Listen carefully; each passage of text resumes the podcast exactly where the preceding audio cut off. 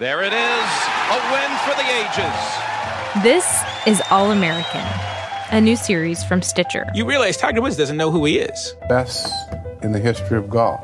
No question in my mind.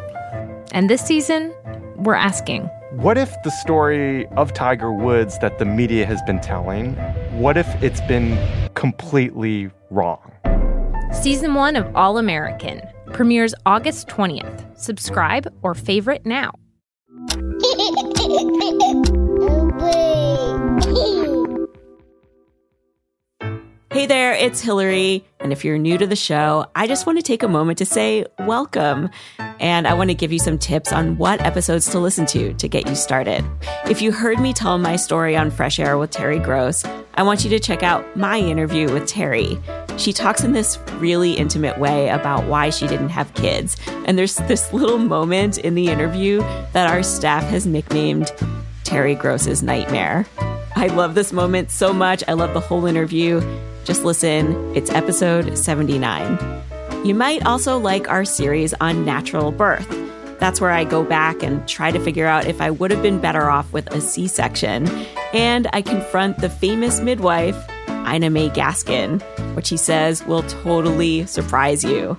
That all starts with episode 27. And if you're considering having kids, starting a family, you're going to want to listen to 36 questions to ask your partner before having kids. That's episode 165. You can find our full longest shortest time starter kit at longestshortesttime.com. And that's also where you can learn more about my new book, Weird Parenting Wins. I am on tour right now for that book. This weekend, I'll be in Chicago.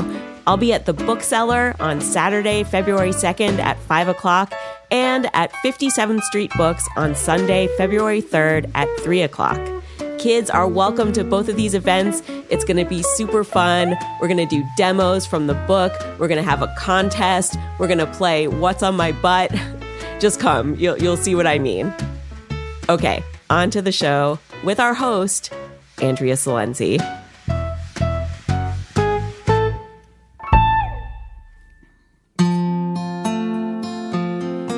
Moms and daughters, sometimes it's nice to have an activity, something to do together. For me and my mom, it's usually eating or shopping, talking on the phone, nothing special. But what if you and your mom could pull out guitars and sing? Everybody writes a rain song. Everybody writes what's done 'em wrong. This is Lucy Wainwright Roche and her mom, Suzzy Roche. Both of them have this incredible gift for singing, a talent that's heightened when they do it together. Their voices combine to create this clear, beautiful sound. A little similar, a little different. It's as if just listening to their harmonies, you know they're related. Like singing the tune. If you could do that with your mom, wouldn't you want to do it all the time? Lucy is 37 now. Her mom, Suzzy, is 62. And even though they're close, growing up, Lucy wasn't sure what to do with her musical inheritance. She was surrounded by this family of bohemian musicians. But that brought out a different side of her a square one. Today on the show, what it's like to grow up in the family business. If that business is being a touring folk singer, and most of your relatives are internationally famous rock stars. But that's not you. Or is it? Everybody tries a fun song. Everybody writes a running song. Everybody got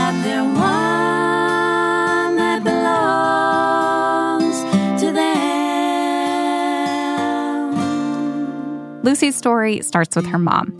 Suzzy Roche is the youngest of three sisters. And in 1977, her two older sisters, Terry and Maggie, were living in New York City. And that's when Suzzy made the rash decision to join them. I just got up and quit college in my fourth year. I literally stood up in the middle of the class and said, I'm, I'm leaving. Sitting next to Suzzy is her daughter, Lucy, who perks up here. Yeah, I've never heard this. I was, you know, so close to graduating. it was stupid. I was young. Then I went into New York, and my sisters were sort of rebounding from problems that they were having, and we started singing Christmas carols in the street. Star of wonder in the heavens. The sisters had a knack for harmonies. They'd been singing hymns together in the back seats of cars since they were kids. We did it for money, and um, it just sort of turned into something else. The three sisters formed a band. With their last name Roche, they became the Roches. Kind of a nod to the Beatles. Suzzy's first non Christmas Carol gig happened at a bar where her sisters worked, a place called Folk City. Folk City in Greenwich Village is the same place where Bob Dylan launched his career 10 years earlier, where artists like Janis Joplin, Jimi Hendrix, and Joni Mitchell used to show up. If you go down to Hammond, you'll never come back. The Roche sisters could harmonize in a way that's been described as otherworldly, like their own secret language. One person had a high voice, I was in the middle, and then one person had a low voice. It sounds like an idealized version of what being in a family feels like. We'll always love you, but that's not the point. You know, the thing about singing in harmony is you're constantly blending into a third thing or a second thing if you're singing two parts. And it takes the pressure off of your own self because you're not really thinking about you. You're thinking about how you're fitting in with another thing. If you go with that fella, forget about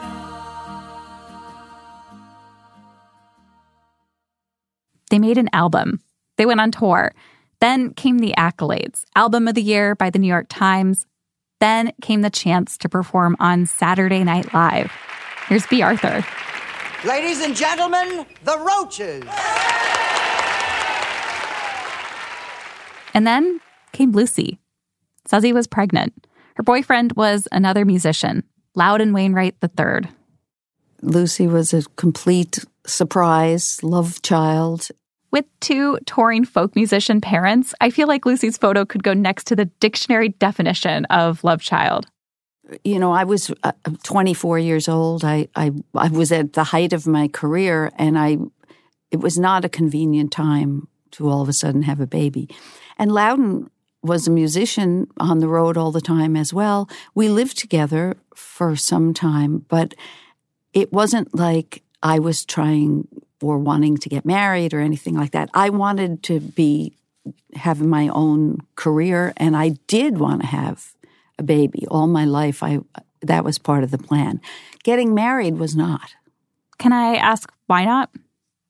Oh, I didn't want to get married because I didn't want to have to be in a tense relationship with a man, frankly. You know, I I love men and I I you know think they're great and everything, but I wanted to be the boss of my own domain.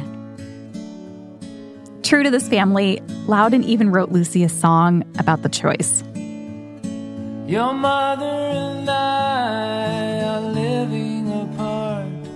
I know that seems stupid, but we weren't very smart. It's very specific, even gets into the scheduling. I'll visit you at Christmas on weekends in the summertime, too. Loudon moved to London, and they all stayed on good terms, per the song's instructions. Loudon also had his own kids from a previous marriage, young Martha and Rufus. Lucy would often get together with the Wainwrights, but she was really one of the Roches. What about the time we were all in the van and somebody in the front seat, I think it was Dave, who's her brother, who was tour managing, he threw his coffee out the window, like he poured it out the window as we were driving. But Maggie had the back seat window open and the coffee came out Dave's window and in, in the back seat window onto Maggie. And just, it's funny now, but it wasn't really funny Right. in the moment because people are tired and touring around and that kind of unnatural amount of close proximity. Yes, we used to call the van that we were driving in the grief container Why? because it, it housed everyone's extreme frustration and you know bad moods and and laughing too and we we had so much fun as well things like lucy will remember how we used to we had a drum in the car and when we always were looking for dunkin donuts and this was always before you know we didn't have cell phones or anything like that. or the that internet or any Right, way nothing. of finding out what was anywhere. Right. You, you barely had directions. And uh, we used to start banging the drum in the car and, and saying, Dunkin' Donuts, Dunkin' Donuts, try to. Conjure one up. right. you sort of thought you were in the band. It sounds like that from what you said. I how I behaved. Yeah, she would come back stage after a show and, and say, "Oh yeah, that was so great when we made this mistake." And you know, she she had uh, observations about how how she she seemed to identify herself in the middle of the the band, which was great. I was super into going on the road. I had my mom and my aunts who were major, major people, all three in my life, but then also my uncle came on the road to tour manage and open the shows sometimes. And then also my grandmother, their mother, would come and sell the merch. So to me, it was like, oh, we were all together. And the only outside person on those tours during that time wa- was the sound man. And I had a big crush on the sound man. So for me, it was like everything that I wanted was in one place. The Roches continued to tour and make new albums with Lucy in tow. But Suzzy's career wasn't just about an artistic urge anymore. She had to use her creativity to earn a living because without a college degree, she didn't have another skill to fall back on. There was a perception in the world and among people that we knew or people I went to school with that because you guys were in the music world, that there was something fancy about that world. But then when people would come into our house, they were alarmed. The apartment was in Greenwich Village. Lucy had the bedroom, and Suzzy slept in the living room slash kitchen slash dining room. I remember once Missy Schoenberg came to my birthday party and she asked where the rest of the apartment was. That's also what Oprah said when she came by to do a special featuring the Roche sisters. The life was a little glamorous. Oprah, of course, is larger than life. And of course, in two minutes, we were all crying. But uh, that I don't know how we got off on that tangent. Sorry, had to leave in the Oprah story. When you're an artist, sometimes you're invited into, you know, big fancy places with rich people and everything. But your reality is you come home from the road and you're off to the laundromat. You know, it's it's not really all that glamorous. One time when Suzzy was touring in Ireland, she saw a cow being born in the middle of nowhere. The newborn calf, still wet and steaming, just stood right up beside its mother. Suzzy watched them in the middle of this pasture, and it made her think about her relationship with Lucy, this feeling of being alone together in the world. Suzzy brought Lucy along to everything, never even got a babysitter at night or on the road. Having Lucy with her felt right. I was fascinated by her interests. You know, it's it's fascinating to have a child because they are them. Except for that, then I told Dad that you you were interested in me, just genuinely interested in me, and he said, "Really?"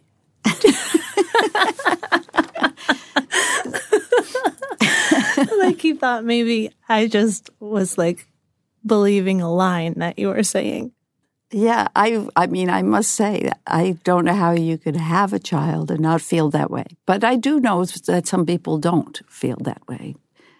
Yeah, I could watch Lucy as a channel on TV.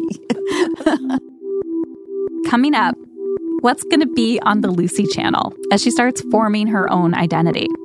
Will it look like her mom's life, like folk rock MTV? Or is Lucy tuned to something else? Don't touch that dial. Stay with us.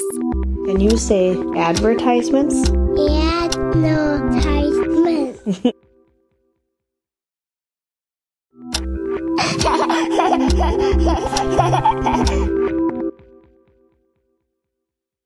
Welcome back. So, as Lucy was growing up, her mom's band, The Roches, they never became a big mainstream household name, but they did have a devoted following. Those carols they used to sing on the streets of New York turned into a beloved Christmas album. And every year, the sisters would put on this annual holiday show in New York. And then, usually towards the end of the night, they'd bring out the entire family for a song. Grandma from the merch table, the tour manager, Uncle Dave. The first time they did this with Lucy, she was four years old and she was not having it.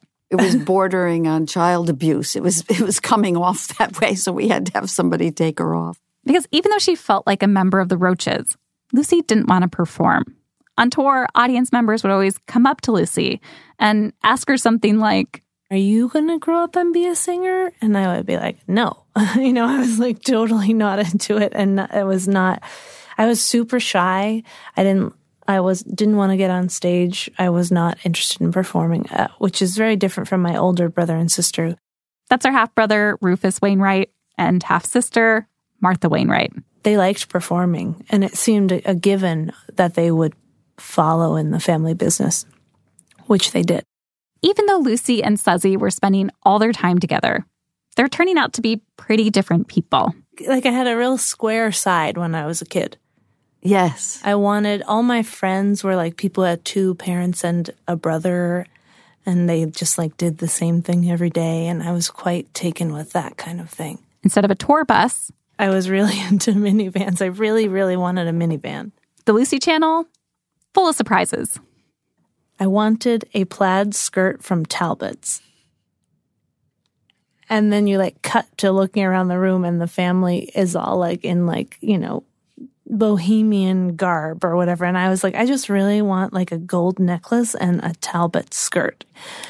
I had a real streak, a real rebellious streak that was called Talbot's. did you ever get to go to a Talbot's? I did. I got a Talbot's plaid skirt. I have a picture of it. Uh, it had a big like golden safety pin that held it together. And to my mom's credit, she didn't laugh at me. She was like, okay, we're going to go to Talbot's. Like, sure. I don't think she related to it at all, but she was like, okay, we're just going to, you know, get you what you want. Lucy knew she wasn't fitting in. I was like the straight man in the circus. Then, when she was 11 years old, Lucy appeared on her first Roches album. We've tricked Lucy into going out into the studio and singing and she, because she i don't know how we did that. I was too shy and didn't want to be on the record and didn't want to be recorded. So you said well just go in there and sing it how it goes. Just show us how it goes. So i sang it and they recorded it and it's on the record. Will you be my friend? Will you This is from the Roches 2003 children's album. I didn't think i sounded good. And so i was embarrassed by it. Suzzy, why did you do it? oh just artistic greed. I knew that it would sound good because she had the most beautiful pure voice. And so it was just one of those oh, you got to trick her. Over the years, Suzzy had noticed her daughter's natural gift for music, even if performing for people wasn't her thing. She did tell me one time in tears, she looked up at me and she said, Music is my life. Like that. And I was sort of taken aback and I thought, okay. But Lucy was still very Lucy. I was like the most boring teenager ever. I was like only into babysitting. If anything, Lucy was getting pressure to not join the family business. I did tell you that if you could possibly think of something else to do, please do it. Do remember being encouraged to have other jobs. you could be a, a lawyer. You could be a doctor. You know, like, please, dear God, get somebody a real job around here. And then in high school, Lucy's teacher asked if she'd help her move out of state. And that was when Lucy got this idea of what she really wanted for her life.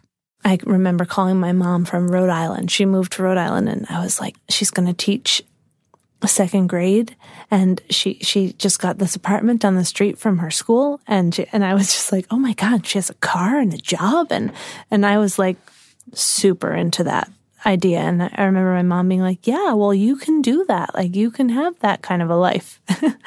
so I was going to have that kind of a life like where I was home every night and wasn't on planes and trains and driving around, you know, I was just going to like find a town to live in and and have that kind of consistency that I hadn't ever had.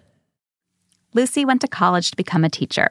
And when she finished, she started working towards a master's degree in education. The minivan, closet full of Talbots, nights at home, Lucy's off the road life was about to begin.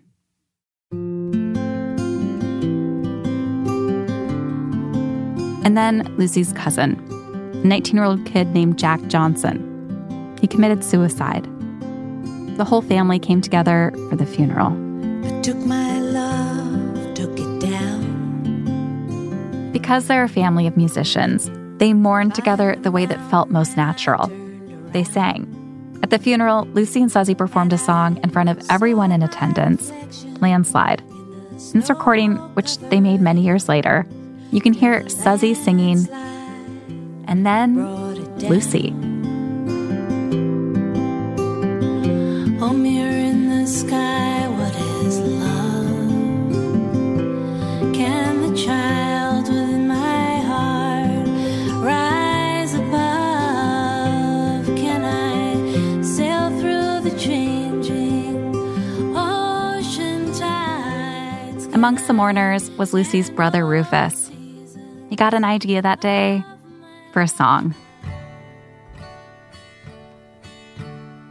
It's called Katonah, which is the name of a town in Westchester where my aunt and, and this cousin of ours lived. I'm going to Katonah It's about going back to bury our cousin. to bury Jack Johnson. Rufus knew he wanted to sing it with Lucy. This was 2005. Rufus Wainwright is getting pretty famous. That year, a documentary came out about him. He's even in a Gap commercial. I think that it was a moment where he could notice something about me that he saw that maybe I didn't see.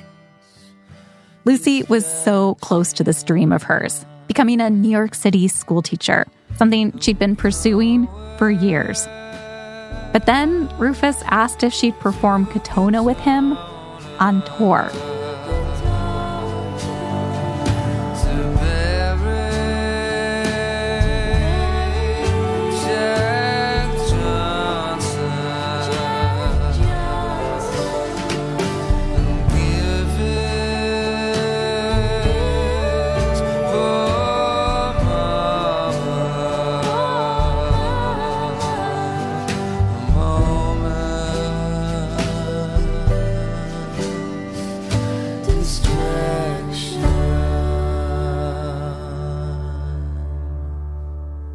When Lucy said yes, no one was more surprised than Suzzy. The day that she got her master's degree, it really was.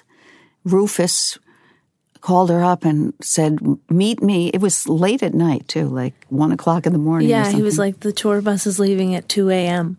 Come Right. to come and meet me and come with me. Come with me and sing background. And I was like, What?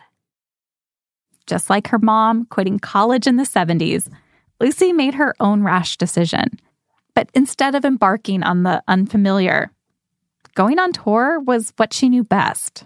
A huge part of me and my identity took place in the chaos of being on the road, and I really felt the absence of that. As the tour went on, Rufus started bringing Lucy out for more and more songs, including one of the songs he's most famous for his cover of Leonard Cohen's Hallelujah. For the first two minutes, it would just be Rufus singing solo while Lucy stood there. She's usually in a pretty conservative dress, maybe one from Talbot's, while her brother would be in a suit looking very Elton John. Lucy would shift her weight back and forth between her feet. You kind of question if she's swaying with the music or just making sure her knees work.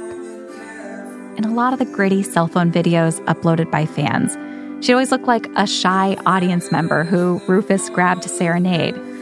And in contrast, Rufus always looks like he's in the throes of some kind of musical ecstasy.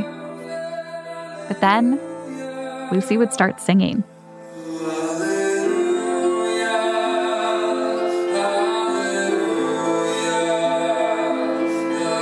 Her eyes locked to the ceiling, something I've seen her mom do in some videos.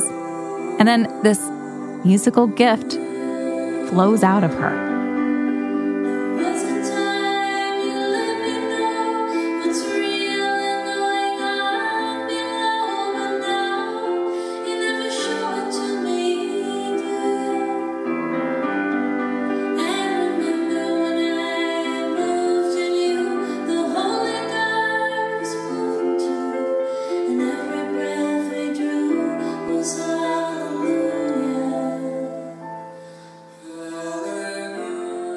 He is a, a great uh, entertainer and show person, and he's aware that there is a certain kind of drama that is added to performance when your family is there. I don't even mean drama like family drama. You know, I just mean like the theatrical quality of, of having something interesting for people to watch. And side note, I have my own theory about why Rufus asked Lucy on that tour. When I was Googling him recently, I found this interview he did with Seth Meyers. You uh, came from a very musical family. Yes. Both your parents are musicians. Your sister Martha is a singer as well. Yes. Did you ever if have you, it? did- If you weren't a musician, you were essentially put up for adoption. Gotcha. In our family. So there was. So maybe he invited Lucy on that tour because he wanted to keep her. It was on that tour that Lucy got the bug. She started thinking about a career in music. I think it meant a lot to me to be identified as a person who would be asked to sing because I wasn't really doing that. Maybe that's all it takes to get a straight man to join the circus. Just a few family members saying, Hey, the circus really needs a straight man. In a bit, we're going to hear how she feels about that choice 10 years after she fell into it. Don't go away. Advertisements.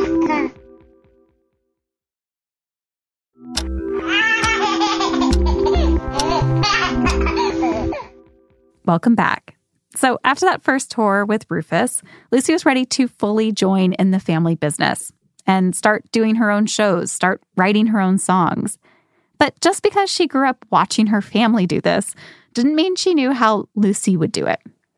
Yeah, the first, very first show I ever did was in New York at the Rockwood Music Hall, and it was terrible. Like, really bad. Really, really bad. It was really awful. Well, don't you remember what happened after that? What? You came over to to my house, Uh-huh. and I said, "Okay, look, just stand there and sing, Yeah, I remember and that. you don't have to do anything else but that." Suzzy instinctively knew not to overdo it with the advice. She gave Lucy exactly one note on her songwriting one time. It was a trick for being more abstract with her language. The suggestion that she made, I think about all the time, and it really, really influenced my my writing. But for all the connections and all the advice that was available to Lucy just within her family, that came with a price. You're in comparison to your family, you're in relation to them always. And had I stayed as a teacher, I would have been, I would have completely sidestepped that problem. And sometimes I think to myself, why on earth did I put myself in this position? It's true that in a, when you're in a family thing, a lot of people find it necessary to say, "Well, I like this one best, and that one's better than this one, and this one should be more famous than that one." But Lucy chose to give up teaching. On some level, it was a choice to become even closer to a family she was already pretty close with. She made them her colleagues. When you come together to work, you do something else together that is a beautiful thing. And that kind of takes a lot of the angst out of the family relationship and make something beautiful out of it. And I think you have that too with your, because uh, the Wainwright family has millions of uh, different people who sing and millions. Well, it feels It like feels that like sometimes. millions. I mean, I hear them on Fresh Air about every week. So, yeah. yeah, I mean, you you work a lot with yeah, it's a good family activity as adults because you have a shared goal, which is different than the sort of open ended family time that adults are supposed to spend together. And I don't know, I suggest that everyone have a shared goal when they have family vacations. Put on a play. Suzzy never retired because of Lucy. For me, now that I'm an elderly person, I, uh, you know, I wouldn't be going out and singing in public if it wasn't for me singing with Lucy because it's fun. Except when it isn't. We've had a very few number of fights on the road. Bad. Yeah, it's bad. I feel like killing myself. yeah, it's awful. It's awful. And uh, the problem is you can't go anywhere. Right. When you're on the road together, We share a hotel room and then we're in the car. So really we're about, we're within like four feet of each other for like three weeks at a time. Yeah. And I would say 99% of the time it's really fun. and every But that would be in a hard while. with anyone. Yeah. Sure. Well, no, but that's the thing. Most people I couldn't do it with. I think we've, we're used to that from a long time ago. Yeah. We know how to be on the road together for sure. When Lucy and I were heading into the studio, she told me she was about to turn 37. Her birthday was in a few days, and that she has been thinking about becoming a single mom, like Suzzy. But when I turned the conversation to ask Lucy and Suzzy about this, it came out funny. Have you guys talked about whether or not you're going to have kids together? Um, Who, me and her? No, like if, when we talked about it, if I'm going to have kids. Oh, oh, not I see. us together. Only. that would be really interesting. this is my life partner, my mother. yes, we're expecting a child. Uh, I mean, we're laughing about it, but the truth is, if I did that, you would have to help. Yes. Well, I, I mean, you have talked about it a lot. I, I would, again, it would be fascinating to me. I would love, you know, if that's what Lucy wanted to do. For Suzzy, who's still watching the Lucy channel, this would be like adding a whole other spin off network to her select offerings. But for Lucy, it's not going to be as easy of a choice as the one she made after getting a phone call at 2 a.m. So I made that one leap. I don't regret it. It hasn't been a walk in the park. So here you are with yet another leap of that, that kind. And you're like, okay, so I did the one. And it, it's hard. And I have questions about it. So what do you do when you come up to the same kind of a gigantic leap? Yeah, I can't help but hear this parallel between the choice to become a musician and the choice to become a single parent. I never noticed it until right now. Me neither. Oh, oh, I'm curious. But I I can't don't stop see it. hearing it. Like, Yeah. like, like, I had no illusions about what the job was. I had no reason to believe that I would like ascend into wealth and stardom. I don't even think I ever even thought that. That was never even part of it. It was like it's going to be what I knew when I was a kid, and that was very utilitarian and just like you're doing the work. It's not a romantic thing. It's a job. I knew about the job and I took the job anyway, even though I had all the information about how difficult. what you don't have is you can't quantify the magic part of it. Mm, yeah. And so you do it, and then if it weren't for the magic part of it, you'd be really screwed. Yeah. Mud and apples. Lucy's new album is called Little Beast. And she has two albums out that she made with Suzzy. This is a song they played me live in studio. It's called Mud and Apples. Yeah, I wrote it for my nephew, Ark. I wrote it and wasn't going to put it on my record, but then my mom liked it. Go to sleep now. won't you lovely? And while you're quiet, let us worry about the rest. We want the best that anyone could ask for you. This episode was produced by me, Andrea Silenzi, with Jackie Sojico. Our editor is Amy Drozdowska. Our show's creator and executive producer is Hillary Frank. Hillary's new book, Weird Parenting Wins, is out now. We have more information and tour dates on our website. That's longestshortesttime.com. Our engineer is Pete Karam, and our technical director and engineer for this episode is John Delore. Our music is performed by hotmoms.gov. We get editorial support from Peter Clowney, Antonia Akatunde, Anne Marie Baldonado, Rika Murthy, and Julia Wang. Next time on The Longest Shortest Time, cartoonist Lucy Knisley always wanted to have kids. So when she got pregnant, it was a dream come true. Kinda. It was like the hottest June Chicago had seen in a long time. Waited around and waited around and waited around, and I was so angry and huge and orb like by this time that I was just this like Death Star in our house. Do not miss this episode. Subscribe to The Longest Shortest Time on Stitcher or wherever you're listening right now. And as always, here at The Longest Shortest Time, we are looking for your stories. Right now, we've been working on an episode about when good toys go bad, when they cause havoc in your life. We'd love to be surprised or horrified. Tell us about your bad toys. Go to longestshortesttime.com, hit the participate tab, and submit your stories. Lucky, lucky for me, you are lucky for me, you are.